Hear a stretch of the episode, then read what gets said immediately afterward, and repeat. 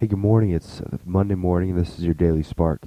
Hey, you have to excuse me this week. I got a little bit of cold this, this week, and so I'm a little nasally and a little congested, and and so, uh, but we're gonna roll with it and keep going with Daily Spark. I really appreciate Tim Kubo last week for taking over and doing an awesome job with uh, Daily Spark. I, it was a blessing for me to be able to listen in on his insights into Scripture, and we're going to continue in uh, the book of Romans this week continuing on learning from the Apostle Paul some things that we can put into our lives today that are still relevant for us. And we're going to uh, be looking at Romans chapter 13 today.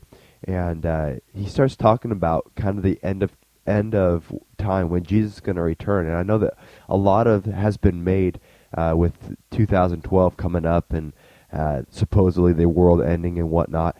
But I just want to let you guys know that people have been saying that the world is going to end, that that whatever is going to happen is going to happen. Uh, they've been saying that for thousands of years, and there's been numbers after numbers after numbers thrown out of when this world's going to end. But the the fact is is that uh, that none of us really know when Jesus is coming back. But that shouldn't stop us from living each day like it could happen today. And that's what Paul talks about here in uh, Romans chapter 13. He says this and do this understanding the present time. The hour has come for you to wake up from your slumber because the because our salvation is nearer now than when we first believed.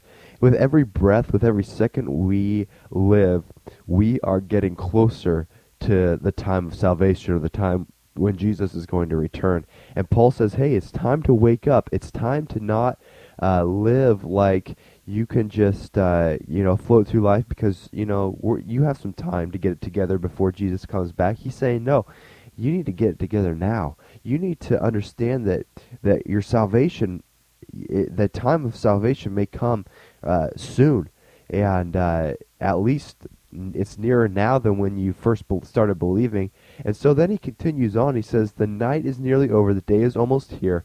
So let us put aside the deeds of darkness and put on the armor of light.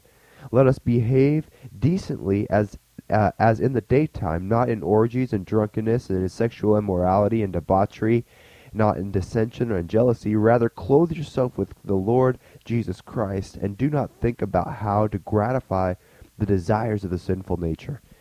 Paul's saying, listen, I want you guys to clean up your act because Jesus is coming soon.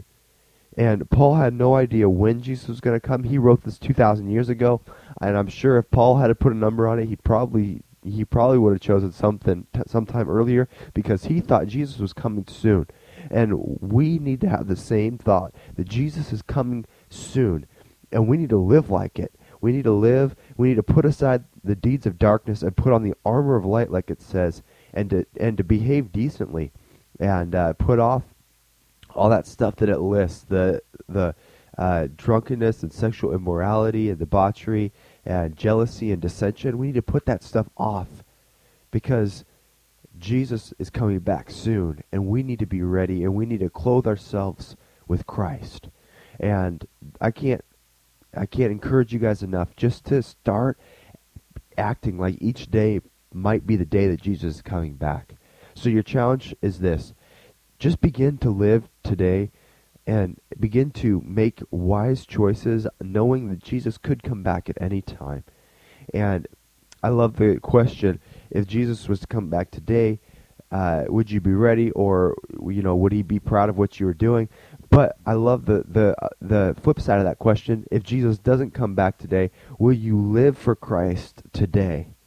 Will you make the choices to live for him today? And, and to clothe yourself with his with Christ today. So I just encourage you guys to do that uh, as we go through this day, and I'll talk to you guys tomorrow.